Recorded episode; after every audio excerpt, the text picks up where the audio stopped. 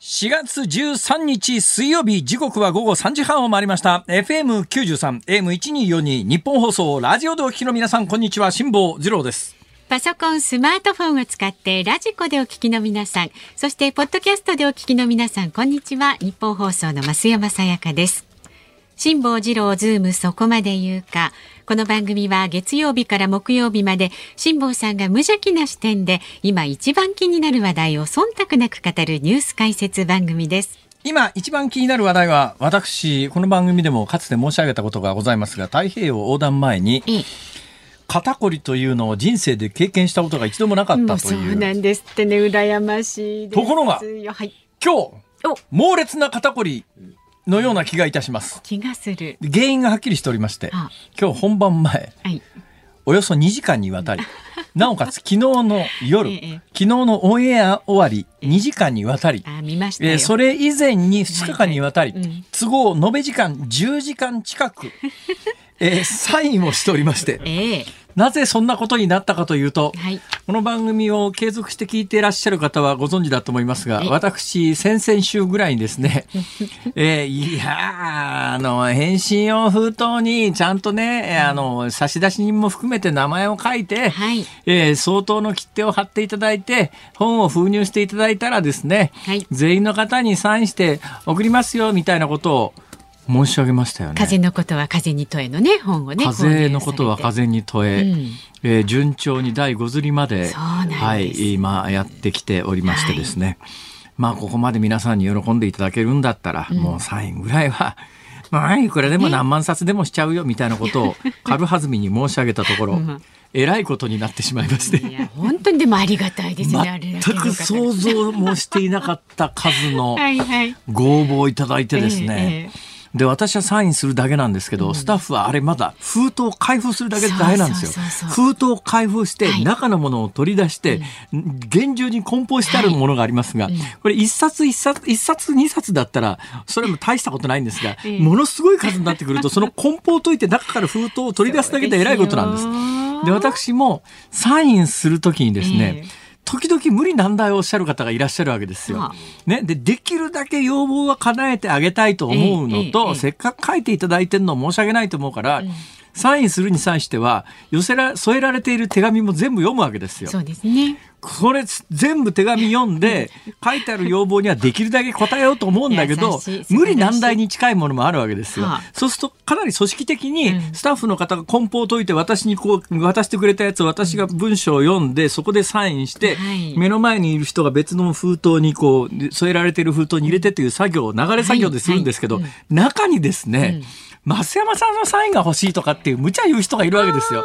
だけどそこに増山さんいないわけですよ。そうするとそういう要望が あったやつは基本無視するか、あるいはですね、別のところに取り除けといて、全部の作業が終わった後、増山さんを探し出してですね、私でよければ。これ大、それがまあ書く方はですね、もう本当にあの簡単なね、気持ちで、ついでだろうと思って、増山さんのサインもみたいなことを一言書かれてあると、大変な作業が ここで勃発するわけですよ。作業がそこで一段中断されるわけですよ。全部に書いてありゃね、それこそ増山さん横に配置してですね、すみません、増山さんもお付き合いくださいって言って、この10時間に及ぶ流れ作業の中に、増山さんというパーツを組み込むわけですけれども、そうじゃないわけですよね。で、なおかつ全部のご要望にはなかなかお答えしきれないんですよ、そういう状況なら。となると、もう申し訳ないけれども、私のサインだけで勘弁してとかっていうこともあるわけですよ。それがもうこの10時間、延べ10時間それに携わっていて、ぶっちゃけ、ヘトヘトになりました。いや、でもあの、この現象は自業自得とも言いますよね。いただいた手紙は全部読みました。で、できるだけご希望に沿うように努力はしてるんですが、必ずしも全部のご希望に添えられているとは限りませんけれども、ちょっとこちらの事情も申し訳ないけれども、その代わり、その代わり、少なくとも今日の時点までで、あの、到着文に関しては、全部、一冊残らずサインをして、返送する作業が済みました。パーフェクトに。いやちょっともうこれじゃ無理だわ。正直。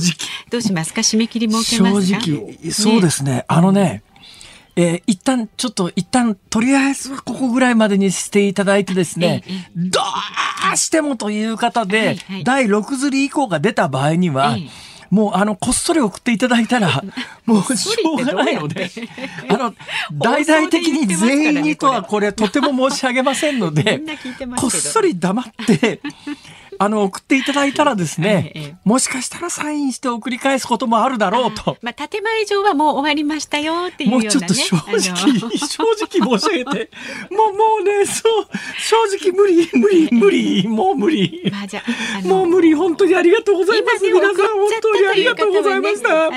これなら近所の書店借り切って、サイン会やった方がよっぽど楽だった。そうですよ、サイン会でね、直接お会いしてね。サイン会の方が楽だった。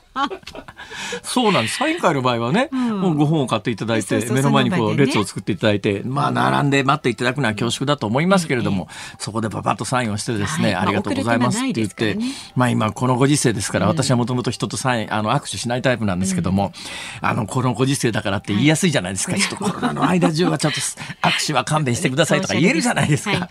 ね、それ握手は勘弁してくださいの看板かなんか一つ出しといてですね、ほいでこうサイン、宛名書くと時間がかかって後ろの人に迷惑だから、私の名前だけで勘弁してくださいねとかいろいろ言い訳しながらできますけども、相手がこう場所の離れた方に封書だとなかなかそう言えないんじゃないですか。まあでも真心込めてサインしてる姿見ましたよ。はい、いや真心はこもってんだけど、それだけの数になるとですね、自分でサインしてもこれ辛坊治郎の字の字が違うよなと 自分の名前。いやいや字の字が曲がってきくとまあしょうがねもうちょっと皆さん勘弁してくださいね。本当に、ね、いや一生懸命やりました。生懸命やったことでねあの評価していただければ。組んであげてください。はい。え、結果が全てじゃないんです人間は。プロセスも大切なんです。そうですそうです。伝わってますよきっと。皆さんありがとうございました。どうもありがとうございました。本当にありがとうございました。ね、あのお休みというか、一泊休ませてください。お願いします。よろしくお願いいたします。すみません。はい、買っていただく分にはもうね、じゃんじゃん買っていただいて、ね、大丈夫ですよ。もうあのね、三冊以上ならもう喜んでサインしちゃい。いやいや、おい、そういうこと言うなよ。なんか悪徳商売になってきますよね、それ。本当に。本当ですよ。はい、ね、ありがとうございました。ありがとうございました。以上です。お疲れ様です。はい、では、株と為替の値動きからお伝えしていきます。今日の東京株式市場日経平均株価3日ぶりに反発しました。昨日と比べて508円51銭高い2万6843円49銭で取引を終えました。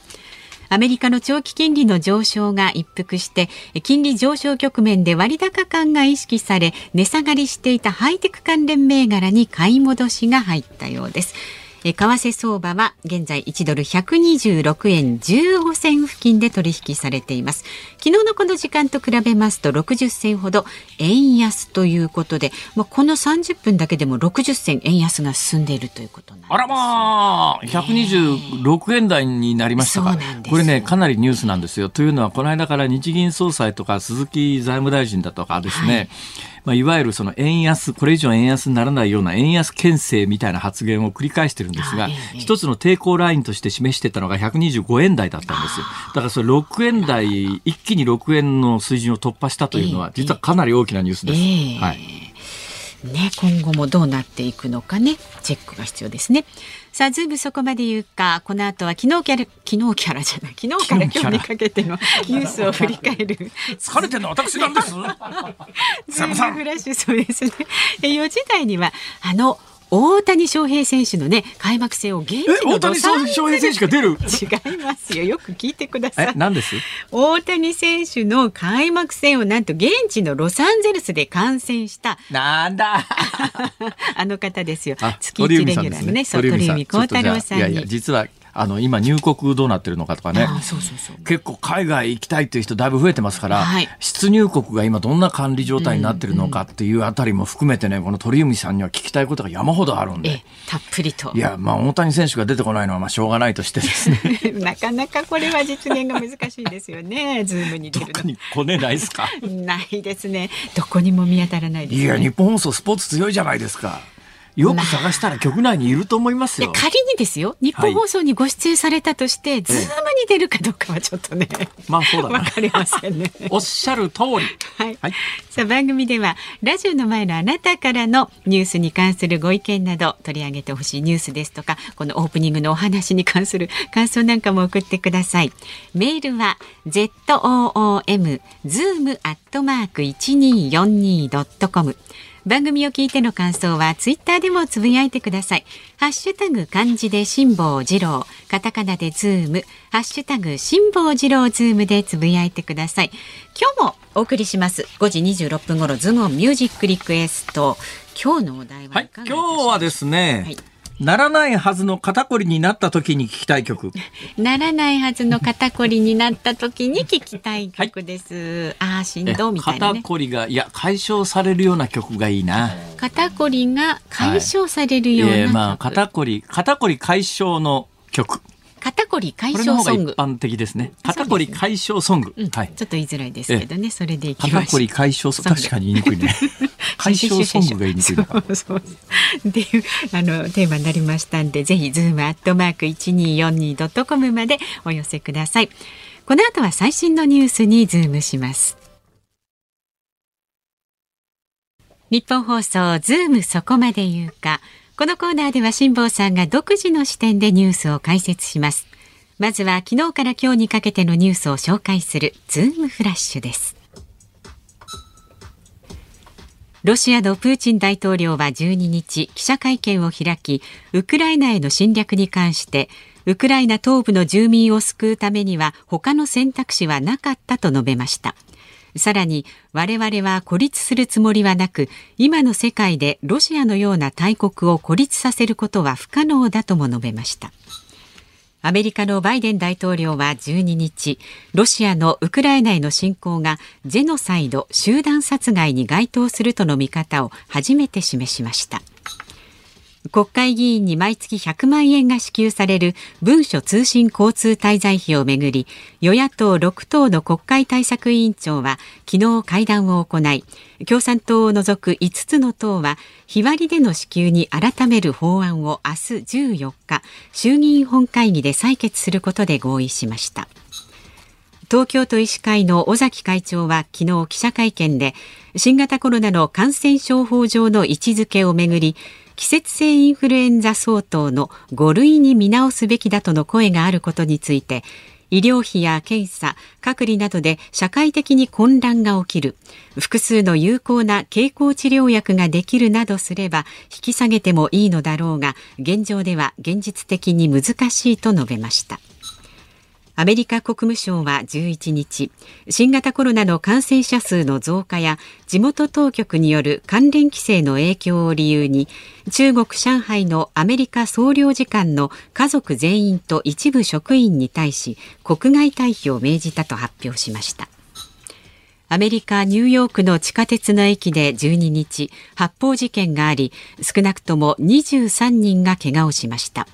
現場にはレンタカーの鍵が残されており警察は重要参考人として車を借りた62歳の男の顔写真を公開し行方を追っています。岸田総理大臣は今日午前の参議院本会議で若者の新型コロナワクチンの接種率を上げるためスポーツやコンサートなどのチケット代金を割り引くイベントワクワク割について直ちに始めることは考えていないと述べました。韓国のユン・ソギョル次期大統領は昨日パク・クネ前大統領と会談を行いました。ユン・ソギョル氏は検事時代パク・クネ氏の不正捜査を指揮した経緯があり今年6月に行われる韓国の統一地方選挙を前にパク・クネ氏の支持者に対し和解を演出したとの報道もあります。去年の世界の電気自動車の新車販売台数はおよそ460万台とおととしと比べて2.2倍に増加し初めてハイブリッド車を上回ったと今朝の日本経済新聞が伝えました。コンビニ大手ローソンは子会社の高級スーパー成城石井の新規上場を検討していることが分かりました。成城石井の経営の自由度を高め成長を後押しするのが狙いとみられます。今一番「へえ」と思われた方が多いニュースは、はい、へえ成城石井ってローソンの子会社だったのか。私もへえだったそれ。ですよね、うんこれ実はローソンの傘下に入ったのが2014年らしいです。だから成城石井っていうところの会社を経営してたところの株を全株ローソンが取得したんで、それからまあローソンの子会社、だからローソンの子会社になってまだ10年にもな、10年にもならないんですが、この10年ぐらいの間に成城石井が全国的にものすごく数増えてんですよ。確かに。私の地元にも、私のイメージで言うと、成城石井っていうのは、東京のごく一角にある超高級なスーパーみたいなイメージだったんですけど、えー今、普通に地方にありますからね。増えましたよね。それで、やっぱりね、高級イメージがあるもんだから、儲かってんですよ。ローソン傘下の企業の中で一番儲かってるのは実は成城石井グループなんです。ほだもんで、まあ、そんだけ儲かってるから、新規上場で株式公開するっていうことで、まあ、もう一段、こう、あの、儲けに拍車をかけようという作戦なんだけど、うんはい、私、ちょっとこのニュースはね、うんあの、ローソン、いや、成城石井にとっては若干逆効果かなと思うのは、今まで誰も気がついてなかったんですよ。成城石井がローソンの子会社だったって。だけど今このニュースで、え、成城石井って、なんかあの、特殊な高級スーパーだと思ってたら、え、ローソンの子会社になってんのって、この驚きはそこそこあると思いますよ。まあ、びっくりはね、しましたけどね。え別にローソンをディスるつもりはございません。はい。本当に便利です。はい、私、本当に日々コンビニのお世話で生きておりますから。はい、コンビニがなくなったら私はもうニッチもサッチもどうにもブルドッグになってしまいますので。古いですね。はい、古い言うな。えさて、えー、ロシアのプーチン大統領、えー、12日に記者会見を開いて、これあの新しい宇宙基地みたいなやつがあのロシアの東部に今開発進んでるんですけども、そこでわざわざ記者会見を開いてですね、ウクライナへの侵略に関して、ウクライナ東部の住民を救うためには他の選択肢はなかった。何言ってやがんでこの人殺しって感じですけどね、端的に言うと。だけどなんで、えー、どうでもいい知識ですけども、なんで4月12日にわざわざ宇宙基地で記者会見を開いたのかっていうと、まだ。本当にどうでもいい知識ですけれども、はいあの、人類初の宇宙に行った人は、ロシア、旧ソ連のガガーリンという人なんですよね、ガガーリン、で、宇宙に行ったガガーリンはですね、地球は青かったという名言を残してるわけですよ。ええー、まあ、いや、ロシア人にとって旧ソ連からの、もう誇りの中の誇りですよね。アメリカと宇宙開発競争をやって、最初に人類を宇宙に送り込んだのは、あの、うん、旧ソ連だと、ロシアだと、こう思ってるわけですよ。うん、そのガガーリンが、宇宙に最初に到達したのが、1961年の4月12日なんです。あ、その日なんですはい。だガガーリンが宇宙に行った日の4月12日っていうのは、ロシア人、旧ソ連の人たちは誰でも知っている、まあ、いや、国民的なお祝いの日、誇りの日なんですね。えー意外とね、ロシア人、まあ日本人も割とイベントとか記念日好きですけども、ロシア人とか旧ソ連の人も結構イベント好きなんですよ。意外とこだわる感じの、ね、だから、だからわざわざそのプーチン大統領は4月12日、うんはいはい、だから西の端っこにあるロシアよりさらに西側にあるベラルーシのトップもここに寄せて、うん、ね、えー、いや、俺には友達がいるんだということを ね、一人しかいねえじゃねえかって話なんだけど、だけどそれをこう全世界に見せびらかしながらですね、こういう暴言を吐くわけですが、なんでそういうことになったのかというとそういうことです。で、このイベント好きとかね、記念日好きっていうのが恐ろしいのは、はい。これ4月12日のイベントでこれをやらかしたでしょ。次5月9日に大イベントが来るんですよ。まあ、旧ソ連時代のナチスドイツに勝ったっていう戦勝記念日です。はい。うん、この戦勝記念日になんとかちょっとでも今回の軍事侵攻の成果というのを国内的にアピールしたいと、そのためには、まあ、新しいあの殺戮をいとわない司令官をこうね、軍のトップに置いてきて、でこれからあのマリウポリっていうと,、ところのウクライナの東部に大攻勢を今仕掛けてだここ数日中が、もしかすると最大の今回の山場の一つになるのではないかと国際的に思われていて、だから今回ロシアがいかにひどいことをしてるのかというのが、西側各国が徹底的にやった核兵器も使ってんじゃないのみたいな情報をこう積極的に出してくるのは、まあそういうことをさせないような、まあい。わゆる抑止効果を狙ってるんだけど、その新しいロシアの人殺しを厭わない司令官の耳にそれが届くかっていうと、どうなんだろうねっていう、まあそういう恐ろしい話でもあります。さて国内に目を転じると国会議員に毎月100万円文書通信交通滞在費。ふざけんなよと、ね、本当にふざけんなよって感じですよね。これ去年の選挙の後で1日しか国会議員やってないのに一月分丸々100万円支払われるのはおかしいよねと党の国会議員になった人間が言い始めて、まあ大きな報道がされてで、こんだけ騒騒ぎゃですよ。これはまあ明らかに不当な制度なんで、うん、だってこの文書通信交通滞在費という名目で、毎月100万円が国会議員に支払われてるんだけど、うん、この100万円は、使途も使い道も決められていなければ、一応タイトルとしては文書通信交通滞在費って書いてありますけれども、はい、何に使ったって領収書も何もいらないわけだから、もらいっぱなしなんですよ。つまり、税金払わなくていい月100万円のお小遣いみたいなもんですよ。端的に言うや、これあまりにひどいんじゃないの、この制度はと。国会議員が税金払わないで誰が税金払うんだよって私は払いますけどね。あの、そんな制度作るかと。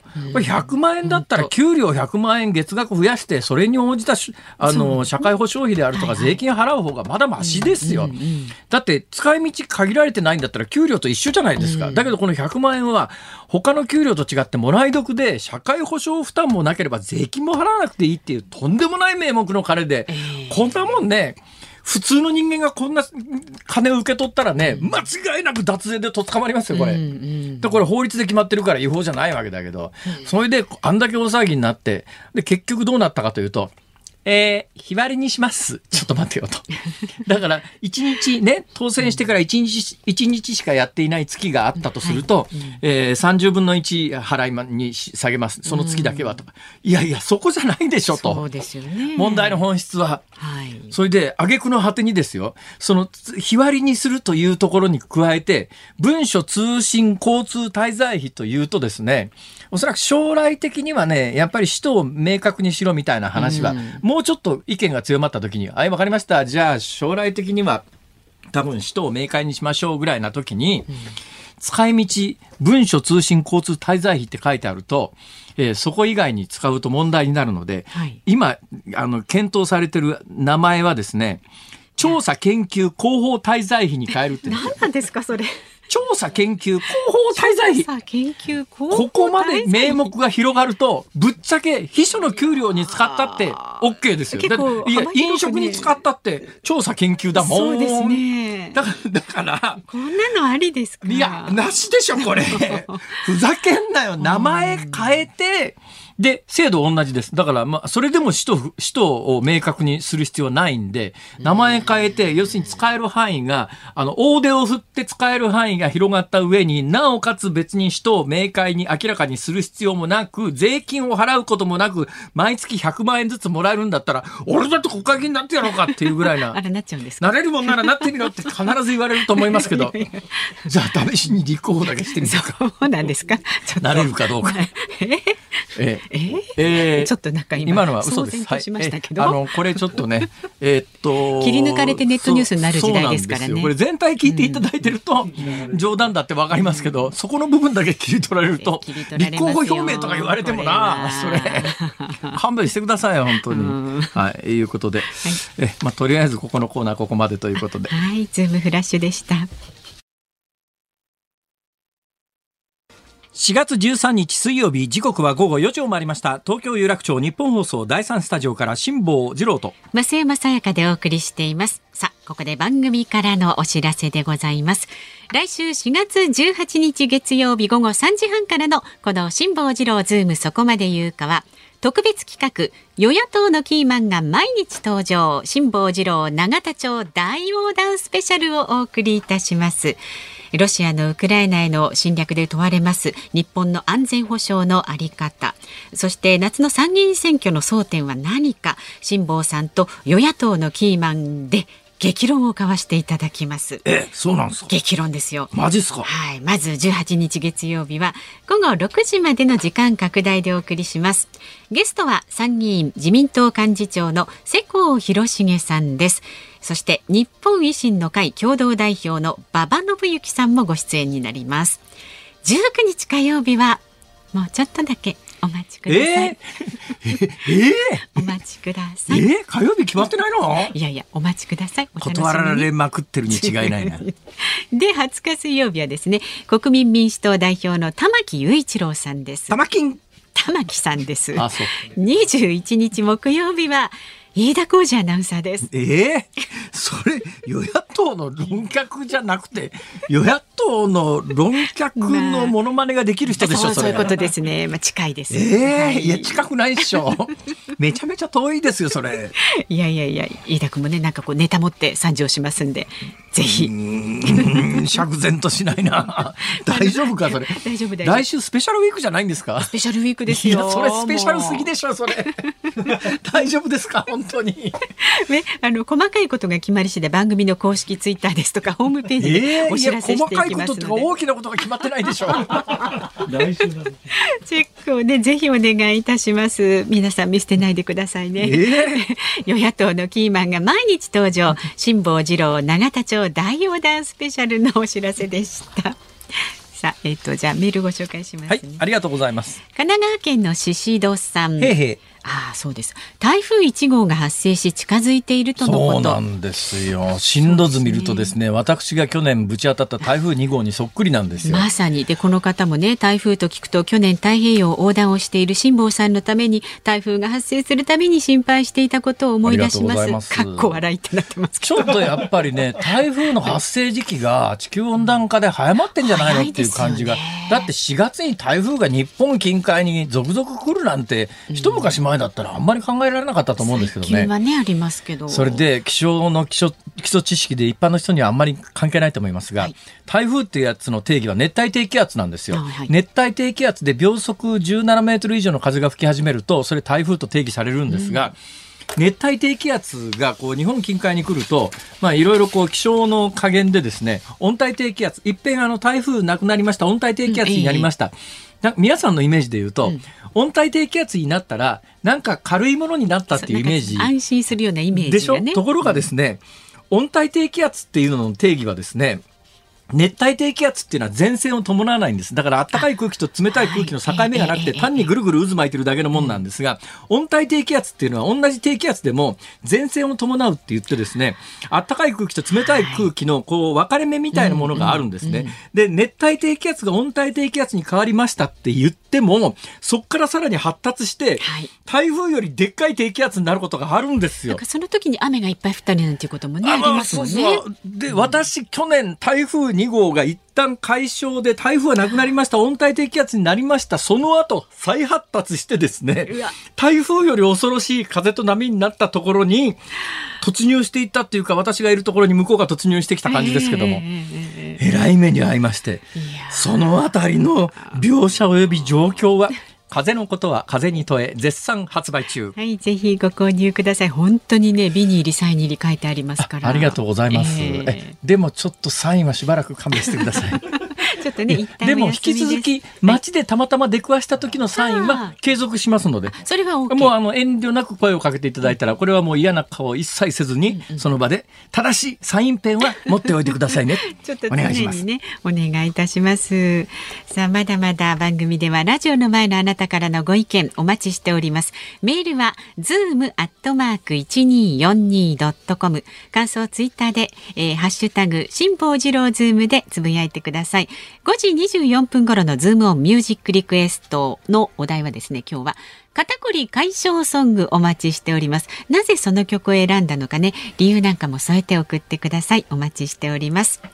さあこの後はロサンゼルスから帰ってきました航空旅行アナリストの鳥海高太郎さんがあエンゼルスのユニフォームを着て登場になります似合わねいやいや似合ってますよ辛坊治郎ズームそこまで言うか。この時間特集する話題はこちらです。大谷翔平投手の開幕戦を現地取材。鳥海高太郎のロサンゼルスレポート。日本時間先週の金曜日に行われた大リーグエンゼルスの大谷翔平投手の開幕戦をはじめ3試合を現地で観戦し今週ロサンゼルスから帰国された月1レギュラー航空旅行アナリストの鳥海高太郎さんにどのようにしてアメリカに行ってどのようにして帰ってこられたのか今時の海外旅行事情をお伺いします。さあユニフォームとてもお似合いです。航空旅行アナリストの鳥海高太郎さんです。ろしくお願いします。お帰りなさい。ただいまです。いやエンジェルス17番の背番号をつけた大谷選手の、それは白に赤い、それはあれですかね、ビータホームですね。あ、ホームなんはい。ホームのユニフォームで、まあ17番って書いてあって、ホームのユニフォーム17番。大谷ということで。まあ、ね、どっしりした体型の鳥海さんにぴったり合うというサイズの。いや、ちゃんとサイズありましたね、しっかり。アメリカはそういうね、サイズの人多いですからね。はい。なので、ちゃんと買うことができました。なんか、楽しそうな写真がいっぱいツイッターに上がってたそうじゃないですか。いや、かなり楽しかったですよ。どいつ行かれて、どんな感じえっ、ー、と、木曜日の夕方に日本を出発しまして、はいはい、それで着いて、えっ、ー、と、すぐ朝のあの、飯田浩二さんの工事アップに、えー、着いて4時間後ぐらいに出まして、えー、で、その後3試合木曜日に出ると木曜日に着くんですか？木曜日の、はい、午前中着きますので、それでレンタカーで、アナハイムはだいたい空港から45分ぐらいで、で、エンゼルスタジアムから歩いて6、7分ぐらいのホテルに、えええー、もうずっと滞在してました。はい、何泊？えっ、ー、と、僕は2泊で、父を今回連れてったんですよ。あ、お父さんも連れて？73歳なんですけど。まあ、親孝行な息子ですね。もうずっと、逆に僕も小さい時結構連れてってもらってたんで、で、今、それこそ入国制限っていうか、まあ入国に必要な書類とか、今まで一人で行けた人でも、やっぱりもうスマートフォンないと、で、陰性証明の登録の手続きをするのに、まあ一緒に行かないとちょっとやっぱり厳しいなということになって、で、帰りはちょっと置いていきまして、あの、やっと昨日帰ってきたんですけど、父親は4連戦全部見に行って、僕はまあ3試合見て、そのまま深夜便で帰ってきたんですけど。ちょっと聞いていいですか？はい。え大リーグ、メジャーリーグファンなんですか？大好きですね。野茂の時代からですね。僕も初のメジャー観戦って野茂秀夫投手のロサンゼルスドジャースの2年目だったんで。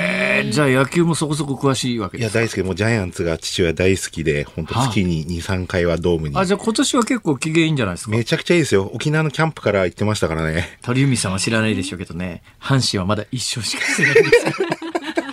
これってすごいですよね。ある意味すごいですよね。いわざとやろうと思ったってできないですよ、ね、いや、できないと思いますね。これだって打ってますもんね。佐藤輝明と打ってますもんね。日ハムですらもう4勝もしてるんですよ。本当に。まあいいや、そんなことは。えー、そうですか。で、現地での大谷選手の評判っていうか、人気はどんなんなんですか？すごいの一言なんですが、ええ、去年は僕夏行ってるんですけど、はい、その違い、マイク・トラウト選手が復帰をしたので、え、でも全てにおいて大谷かトラウトと。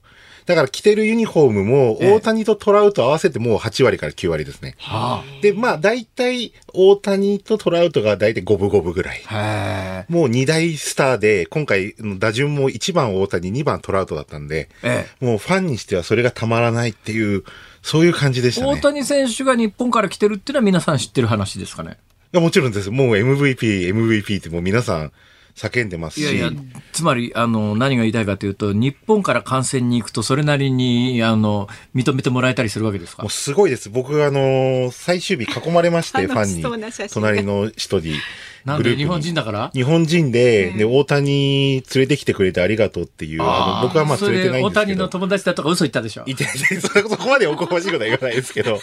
で、びっくりしたのは、通訳の一平さんがすごい、開幕戦で名前のアナウンスがあって、スタッフ紹介で、そこでもものすごい声援になって、大谷選手もすごいけど、一平通訳ももう大谷というか普通の選手と変わらないぐらいの声援があるっていう。それでもう、とにかく日本人にエンゼルスファンは優しいというか、あの、凄まじかったですね。はあ、そう。はい。で、今回、あの、久しぶりにチケットも満席というかソールドアウトで、ええ、当日行ってももう一席もありませんっていう、エンゼルス弱いんで、今まで、え、あの、埋まることなかったんですけど。あ、そうなんだ。はい。私何年か前にね、ヤンキースの試合をね、ヤンキースタジアムに見に行った時には、まあ、いや、ダフ屋じゃないけれど、なんかチケット屋みたいな。いや、ブローカーみたいなのあって、そうそうそれで本当に、ね、内野で、ヤンキースだと500ドルとか下手すると、ね、通常の値段よりも高い値段出さないとチケット手、簡単には手に入らなかったんですが、エンゼルスは今年そんな状況になってんだ。でもエンゼルス、そうですね。まあ、あの、2、3週間前に買いまして、ええ、ベンチ上ぐらいでだいたい200ドル前後。あ、それブローカーズいやいやいや、今、メジャーリーグのホームページで取れるんですよ。なるほどね。それで、まあ、ブローカーというか、そのリセールのの機能がついたので、はいはい、売りたい人もそこで取引できるようになったんで。あれ違法じゃないんですよね、あれ。もう合法です。なんですよ。だ、だけど合法なんだけど、だから人気のチケットだとどんどん値段が上がっちゃったりなんかするんだよね。そうなんですよ。で、もうあの QR コードで iPhone のウォレット機能にこの QR コードを表示させればもうそれで P でも入れるので、もう昔それこそ野茂英雄のロサンゼルドジャースの時代とかもホテルにチケットを届けてもらったりとか、本当に難儀したって記憶があるので、もう今天国のように。簡単なんですか？もう誰の手も煩わせずに。天国かもしれないけど、なんか私それだけ聞いたら嫌になっちゃったな、今も。めんどくさそうだなと思うんですいや、ていうかもうスマートフォンがないと、海外に行けないです。帰国できないんです。どうするんですか？いや、ない人はもう用意してください。え、ガラケーしかない人どうするんですか？ガラケーのない人、まず成田に帰国した時に、成田羽田着いた時にスマホをレンタルしてくださいって言われて。え、じゃあ何ですか？ガラケーしか持ってない、えー、高齢者は海外旅行に行けないということですか？そういうことです。そう、いや、断言しましたね、今。いや、もう今、日本の帰国のルールもそうですし、えー、いろんな書類をそのアプリで管理するので、はい、その、まあ、帰国するとき、MySOS っていうアプリがあるんですけど、えー、それを登録しないと今、日本に帰国がそもそもできないので、一人一台必須で、どうしても帰国時に持ってない人は、空港のその検疫というか、到着した段階でレンタルをしなければいけない。ありゃ、まあ、そうなんです。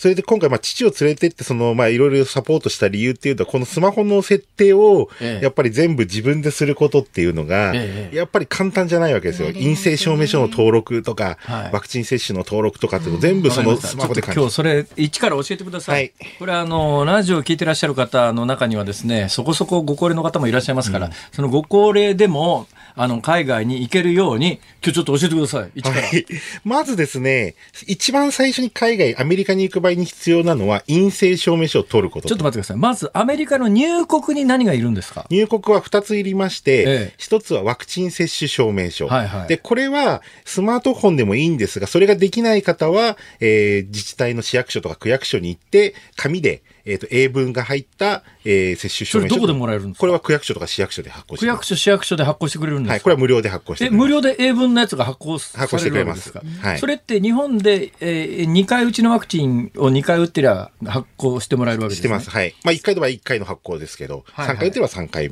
の証明っていうのは紙で出してで、まずそれでアメリカ入国の時にワクチン接種証明書はそれで紙のやつでいける紙でもいいです。で、まあアプリでもいけますと。はい。で、あとは、前日か当日に PCR 検査を受けなければいけない。ほうほうで、前は72時間でよかったんですが、ハワイもそうですし、ロサンゼルスもニューヨークもそうですけど、ええ、出かける出発の前の日か当日の、えええー、PCR 検査の証明書がいるので、はい、で、僕は前日羽田空港のクリニックで、まあ2万円しましたけど。2万円もしたんだ。2万円っていうのは要するに英文の証明書付きのやつですね。そうです、そうです。付きです。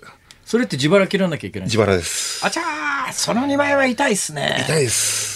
この二つを用意すれば、あとまあ昔から必要なエスタとかはいりますけど、アメリカ入国はね。はい、まあそれだけあれば、あの、出発できます。じゃあアメリカ入国に関してアメリカ側が要求するものはそれで。で、ワクチンはまず2回以上打ってないと入国がそもそもできな、できません。はあはあ、1回の人はダメです。あの、はい、特別な理由がない限り。入国ってのはアメリカアメリカに入るにあたって、最低2回っていう。最低2回。はい。最低2回。で、2回打った後の別に期間のは関係ないです。2回打ってれば。2回っていうのは、例えばファイザー、モデルナの2回打ちの2回でもいいわけですかいいです。はい。あれも2回とカウントされるんですね。で、下さんみたいに1回アメリカで打たれてる場合は、まあ、ストラゼネカなんで、まあ、もともと1回で、えっ、ー、と、いいですよね。はいはい。で、えー、あ、ジョン・サンド・ジョンソンか。ごめんなさい。JJ ですよね。はい。の場合は2回ってカウントしてくれます。あ、ああ、なるほど。シモさん、まあ4、あの、3回、4回打ってるってことですよね。ことになってますね。3回打ってるけど、JJ は2回って使ってくれて、多分4回打ってる。あ、そうなんだ。アメリカそういうカウントです。そういうカウントの仕方なんだ。はい、あ、2回ってのはそういう意味か。だから1回打ちのやつは1回でいいってことですね。1回打ちのやつは1回でいいです。あ、わかりました。はい。じゃあ、あの、アメリカ入国に際して必要なものはわかりましたと。はい、今の話で言うと、まあ、あの、紙で全部揃うものばかりで、ね、まあ、アメリカ行くのはそれでいきます。はい。じゃあ、帰国の、帰国しました。はい。成田に着きました。まずその前の段階やります。はい、その前の。えっ、ー、と、アメリカを出発する72時間を切った段階で、はい、PCR 検査を受けなければいけない。アメリカで？アメリカで受けどうやって？いや、探すんですよ、それは。どうやって探すんですか？えっ、ー、と、まあ、一番わかりやすいのは空港の PCR センターで受けると、大体それで大丈夫そういうのあるんですか？あります。ロサンゼルスの空港もあって、ええ、それでまあ、テントみたいなところになってて、そこで受けられるようになってますんで。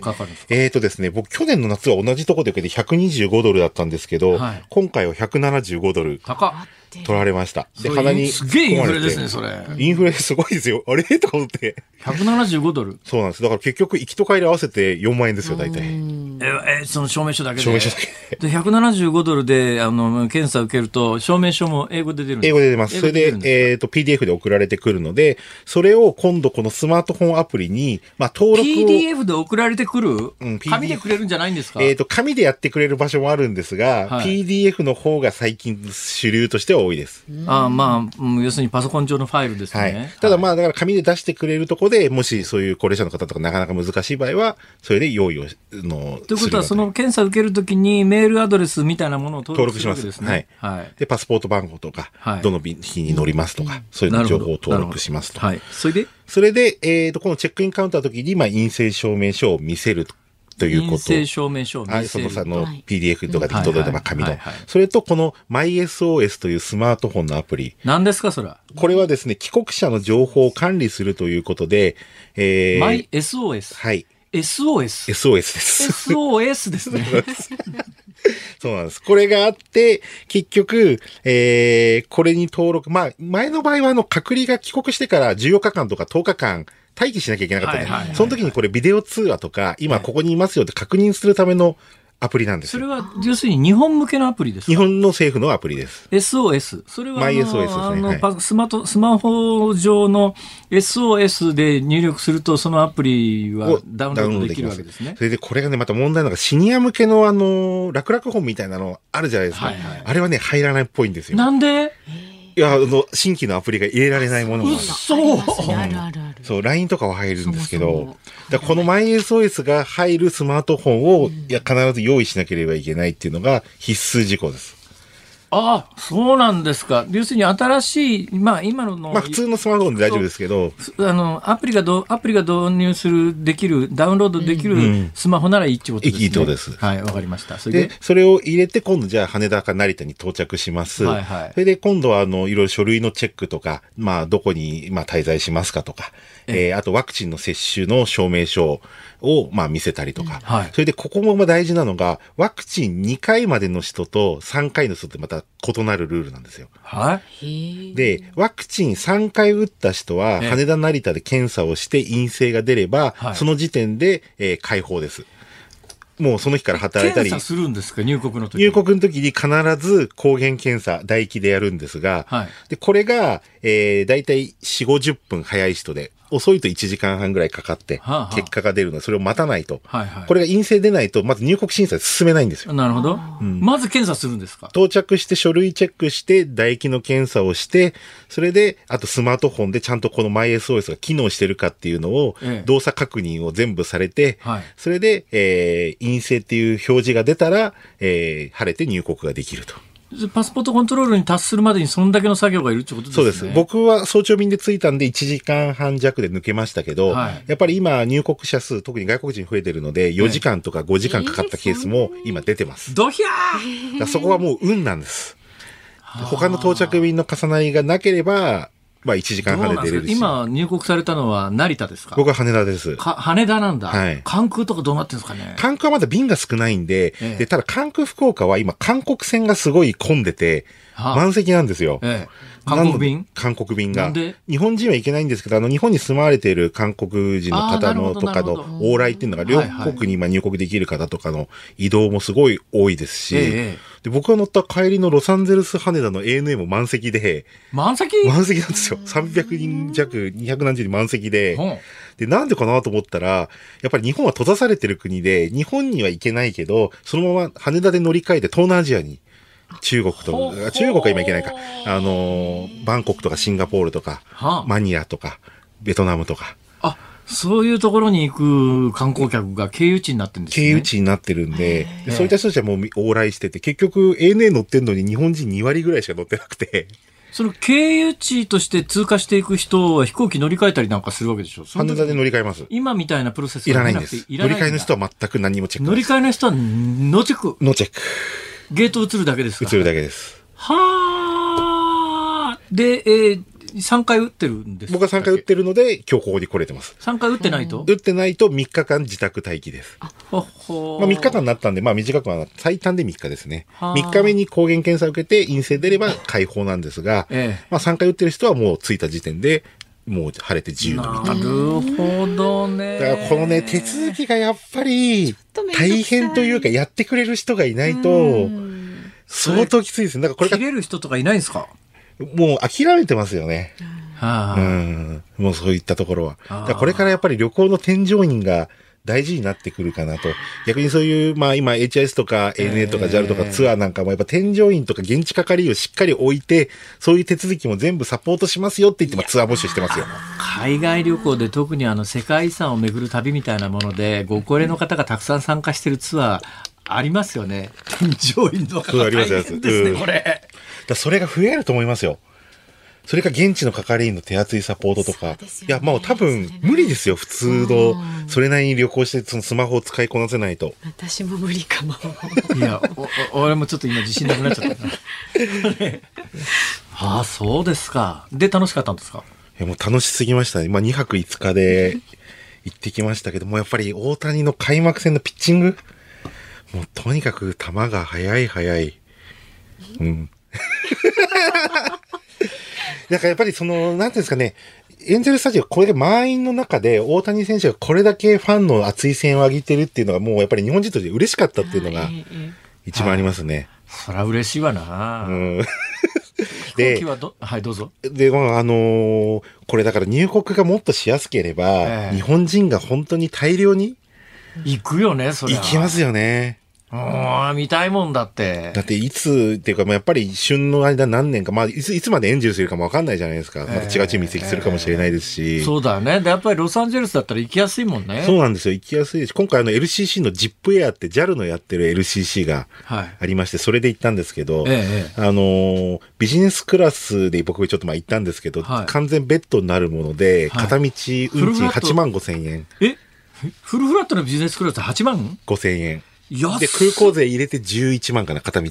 え、それだけどあれでしょ？あの、食事出ないの？食事は別途、お弁当が1個1500円ぐらいで買うという。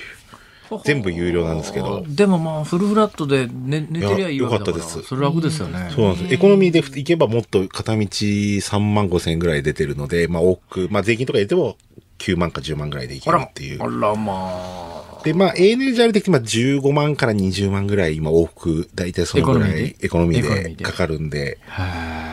だから、まあ、うまくそういうの使っていくことで、はあ、まあ、あの、お得に行く方法もあるので、で、まあ、今回、まあ、ワクチン3回打たれた方は、あの、僕みたいに、まあ、2泊でも行けますんで、だ2泊最高3試合なんですよ。木曜日の夕方出て、えー、月曜日の朝帰ってくれば、3試合は最大見れると。あの、出国の時の手間って今、それは変わらないんですか？出国は全く一緒です。一緒ですか？はい。で、アメリカ入国する時のアメリカ入国どのぐらい時間かかりました？えっ、ー、と、1時間行列が。あ、やっぱり行列1時間なんだ。戻ってましたね。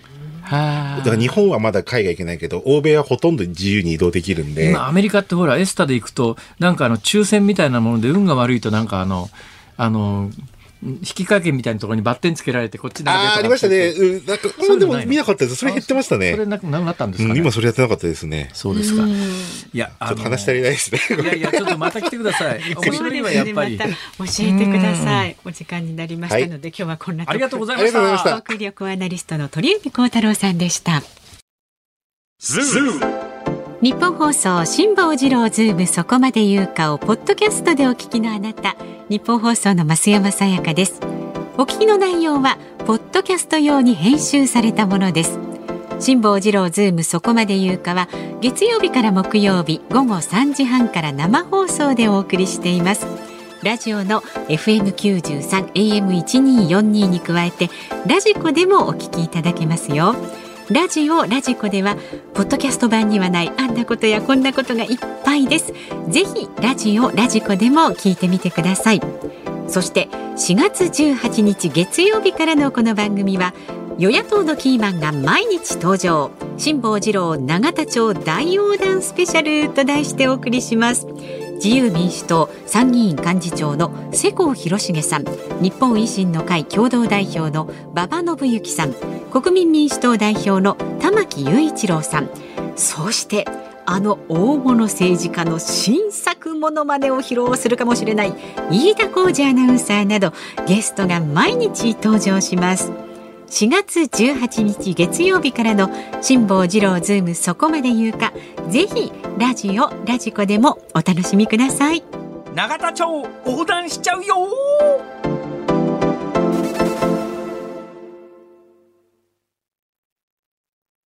4月13日水曜日時刻は午後5時を回りました。辛坊治郎です。日本放送の増山さやかです。さあ辛坊さんネットニュースになってますよ。などのどの部分ですか？立候補宣言ですか？かと思ったんですけれども、違うんだ。あの辛坊治郎氏プーチン大統領に何言いやがるんだよと怒りつつ宇宙基地で会見したわけを説明。あ、そこですか？そうなんですえ、それ普通じゃないですか？でもあのどこですか？ガガーリンの下りですね。ガガーリンの下り。はい、はい、4月12日は。あ、トースポさん。そうです、トースポさん。ありがとうございます。はい。え、ありがとうございます。私、あの、トースポ大スポは一番信頼できるメディアだと、もうかねてから公言しておりますから。なるほど。はい、あ例の、あの、2013年のヨット事故の時に、正しい情報一番、あの、正確に、正しい情報一番正確にって変だな、日本語が。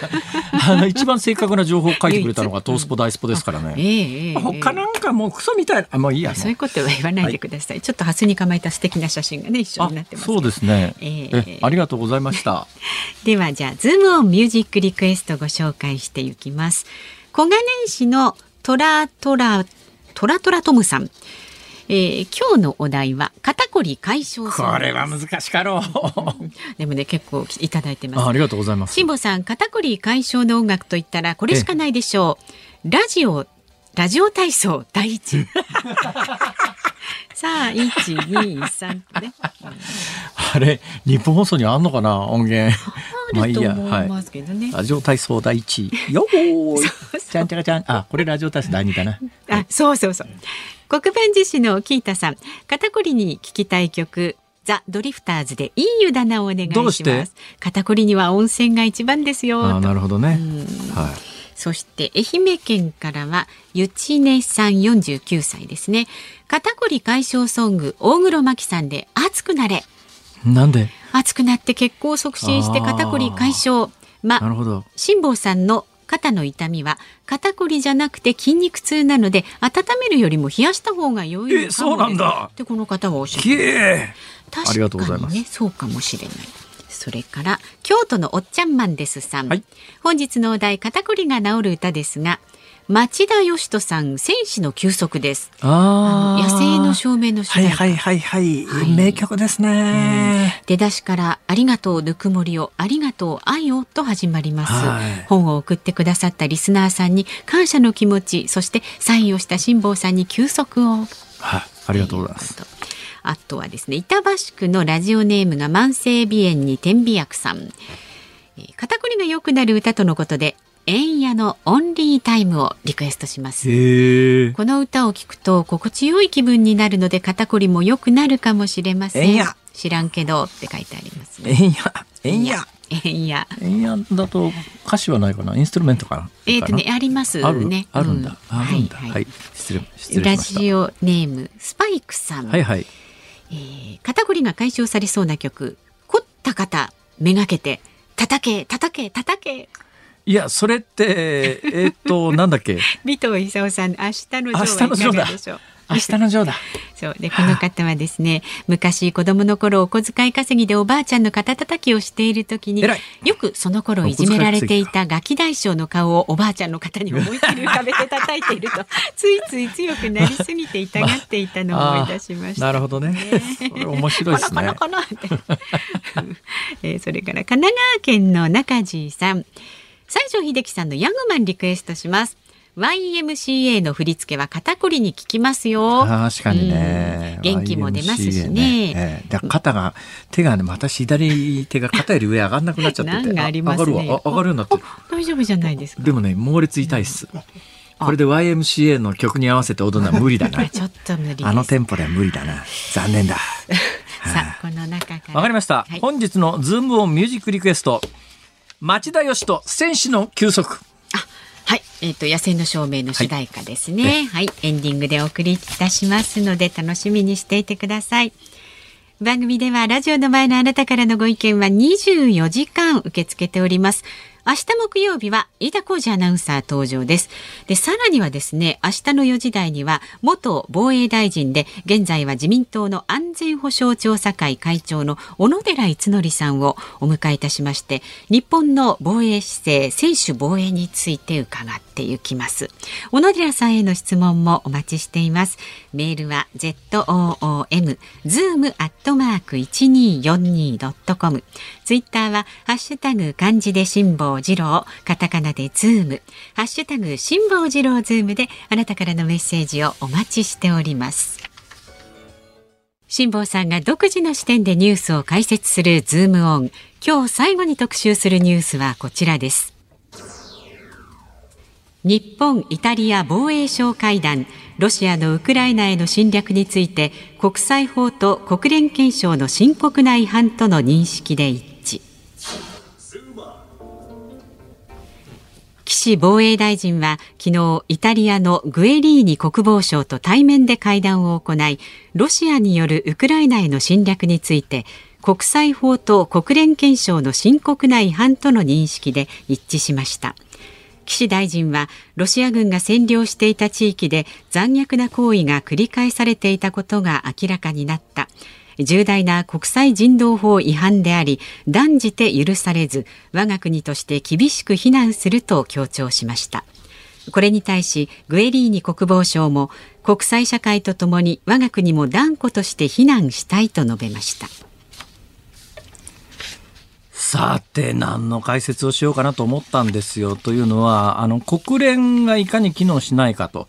でもともと第二次大戦の戦勝国クラブみたいなもので、第二次大戦の戦勝国が、まあ、あの圧倒的に強い力を持っている状況の中で、そのあ第二次大戦の戦勝国は悪いことをしないということを前提にしているような仕組みになってますから、これは機能しないよねっていう感じなんですが、その解説をする前にですね、はい、もっと大きい解説しておきたいと思います。はい、で戦争があの違法になったのは、うん、えー、国際法上戦争が違法になったのは1928年のパリ条約以降のはずです。で、実はそれまでですね、国際紛争の解決方法として戦争は違法じゃなかったんです一つの手段だったんですか、それは。まあ、一つの手段ですね、簡単に言えば。ただ、だけど、そうするといろんな理由で戦争が始まると、これ何とかしなきゃいけないよね、ということで、あの、基本的に戦争していいというのは、基本的に戦争は違法だと。戦争しちゃダメなんだと。だけど、例外はあるよと。で、例外って何かというと、とパリ条約上の例外というのはあのまあ、簡単に言うと侵略された時に自衛のための戦争だけはいいいいことにしようと。で、もともとね、戦争ってどんな名目で行われていたかというと、はい、典型的な戦争開始の理由は伝統的に他国における自国民の保護みたいなものが言い訳に戦争を始めるケースがすごくあったんですよ。いや、うちの国が責められてるわけじゃないけど、うちの国の同じ宗教を信じてる人が隣の国にいて、その人たちが迫害されてるから、この人たちを助けるんだみたいな名目で戦争を始めちゃうと。そんなことを言い出したらキリがないから、そういう名目で戦争を始めるのやめようよって、それ違法にしようよということで、戦争自体が違法になったのは、実は20世紀入ってからなんですよ。で、20世紀入ってから、基本それがまあ国連憲章にも引き継がれてるんだけど、国連憲章上戦争してもいい場合は、戦っていい場合っていうのは、外国に侵略された時に集団的自衛権か個別的自衛権、まあ、どっちでもいいんだけど、はい、自分の国が攻撃されたら自分は反撃する権利がありますよと、うんうん、これだからまあいきなり国連を通さなくても反撃できるんですね。はい、でもう攻撃された瞬間に反撃する権利が生まれる。国際法上。これは違法じゃないんです。でそれは個別的自衛権だけじゃなくて集団的自衛権でも A 国と B 国が同盟関係にあって B 国に攻撃が加えられた時に A 国が自分で攻撃されてるわけじゃないけれども A 国は攻撃する。反撃する権利があると。うんうんもっと言うと、A、B、C にしましょう。はい、A 国、B 国、C 国があって、A 国と B 国が同盟関係、集団的自衛権を持っていて、で、C 国が B 国に攻め入ったと。で、A 国は攻められてるわけじゃないんだけれども、A 国は A 国と B 国が同盟関係にあるから、B 国が攻められたことの集団的自衛権を発動して、A 国は C 国に対して反撃することはできますよ。と、これがまあ、集団的自衛権なんですが、戦争していい条件としては、あの、集団的自衛権か個別的自衛権、基本的に自衛権だけなんだと。だから国際紛争の解決の手段として、戦争というものは違法ですよというのが、あの、1928年のパリ条約でも明らかに国際法上、戦争は違法になるんですね。はい、これはもう歴史的な大大きな出来事なんですよ。それまでも国際紛争の解決に戦争自体は違法じゃなくて、むしろ実は戦争で行われる人道的な問題、例えば化学兵器の使用とかね、うん、そういう戦争犯罪の方が先に禁止されてるんですよ。ちょっと考えると、ごめんなさい、コロナじゃないよ。咳するたんびにコロナじゃないよって言わなきゃいけないのは すごくめんどくさいよね、これ。ね、あの、戦争が国際紛争解決の手段として違法になるよりも、はい、個別的な戦争における人道犯罪の方が禁止の歴史としては古いんですよ。これ、ちょっと考えるとおかしいよね。戦争始まったら人殺しのもんだから、はい、人殺しは全部ダメに決まってんじゃんって思うと、戦争が禁止になる方が先のようなイメージがあるんだけど、はい、実は化学兵器の使用が禁止されたのは19世紀末なんですよ。だから個別の戦争で戦争目的以外にそういう人道に戻るようなことしちゃダメだよみたいなことは戦争自体が国際法上違法になるよりも歴史としては古いんですが、まあ、いずれにせよ今は全部ダメですよね。それはまあ、だから今回ロシアがやったことは全部ダメなんですよ。まず何がダメかというと別に自国が攻められてるわけじゃないのに自衛権の発動ではない。言い訳としてはいやこのまま放置すると、えー、まあプーチンあたりが言ってますけどこのまま放置すると自分の国が攻めめられたかもしれない。たかもしれないじゃダメなんだよ。うん、それウクライナがロシアに侵攻してりゃ、ロシアはそれに反撃する権利は国際法上すぐに生まれるんだけど、別にウクライナがロシアに攻め込んでるわけじゃないのに、いきなりロシアが他国に攻め入ってるわけだから、これはもう明らかに、あの、長年のもう100年ぐらいかけて人類からこさえた一番根本の戦争は違法だよというところに違反してるわけで、完全な国際法違反ですよ。で、国連憲章にも違反してます。実はその国際、戦争が違法だよと国際法上になったよりも国連憲章の方が後にできてますからね。当然国連憲章違反。国連憲章上も武力が行使できるのは、国家が武力行使できるのは個別及び集団的自衛権だけですから。だから今回のロシアの行動は、花から違法なんですが、なおかつ違法な上にクラスター爆弾使ったり、今回化学兵器も使ったんじゃないのみたいな報道があると、それぞれのやり方としても違法。で、鉄頭鉄尾、ありとあらゆる観点から違法なんですよ。どこを取っても違法。どこを取っても見事に違法です。はい、だから私はあのね、えー、プーチンは人殺しだみたいな言い方をしたらそれが一部ネットニュースになったりなんかするわけですけれども、俺これ人殺し以外の何者でもないでしょこれ。こんなことを国際社会が放置していいわけがないので、えー、だからといって何もできないのが残念ながら今の国連の状況ですね。ここから先国連の話になって、その国連には第二次大戦の戦勝国である5つの国に拒否権というのが発動されてるから、全世界が圧力をかけて、やっぱりちょっと、あの国連軍を組織してロシア軍を阻止しようみたいなことは、ロシア軍が、ロシアが拒否権を発動すると、もう何も、無理、だから実際に今回、3月20、あ、違う、2月24日か、だからロシアがウクライナに侵攻してから国連はロシアに対する非難決議一つ安全保障理事会で正式に可決できないっていうような、ロシアが、ロシアが拒否しちゃうと、もう何も決まらないっていう、そんな状況で、だからその5大国、拒否権が与えられている5つの国は、無ビューであると。間違いを起こさないんだと。こういう国は二度、だから第二次大戦の戦勝国は間違いをしでかさないんだということを前提にできてる国連なんて、こんな時に役に立たねえだろうまで言い切ると、ちょっと言い過ぎかなとは思ったりするんだけど、現状の国連のあり方からすると、まあ、言わざるを得ないよねっていう、そんな状況です。で、改革しようっつったって、その5大国が拒否権発動したら改革なんかできないわけで。ですものね、そこでね。まあ、だから国会議員が自分のところで、あ、あ違うか。給料あそれちょっと話が違うな。ちょっと飛躍しましたねだよね。もとい。なかなか以上です。結びつけるのは以上ズームオンでした。ズームオンミュージックリクエストをお送りしているのはラジオネーム京都のお茶マン。お茶マンあ、お茶だから、京都だからお茶か。おっちゃまんさんのリクエストで、町田義人戦士の休息。え1978年の野生、映画野生の証明の主題歌です。はいうん野生の証明というと薬師丸ひろ子さんそうですそうです薬師丸ひろ子さんといえば、私この番組でも何回もご紹介している山の家の、創作というのが今行われておりまして、えーはい薬師丸ひろ子さんとツーショットの写真が出てきたんです。そうなんですか。じゃあお会いしたことところがところがですね、はいはいはい、これちょっとアップするのは肖像権上問題があるんじゃないのかなと思って今のところためらっってあげてないんですが。と考えます、ね、浅野ゆう子さんのツーショットも出てきました。あら、まあ、お宝がいっぱい。はい。ここで今度見せてくださいね。はい、さあ、お聞きのニッポン放送、この後はショーアップナイター、沖縄セルラースタジアム那覇から巨人対 DeNA 戦、解説佐々木主浩さん、実況、師岡正雄アナウンサーでお送りします。明日朝6時からの飯田浩二の OK 工事アップ。明日のコメンテーターは慶應義塾大学教授で国際政治学者の細谷雄一さんが生登場です。で、このズームそこまで言うか、飯田浩司アナウンサー、そして4時台には、小野寺逸則さん、えー、現在自民党の安全保障調査会会長をお招きいたします。辛坊治郎ズームそこまで言うか、ここまでの相手は辛坊治郎と、松山さやかでした？明日も聞いて、ちょうだい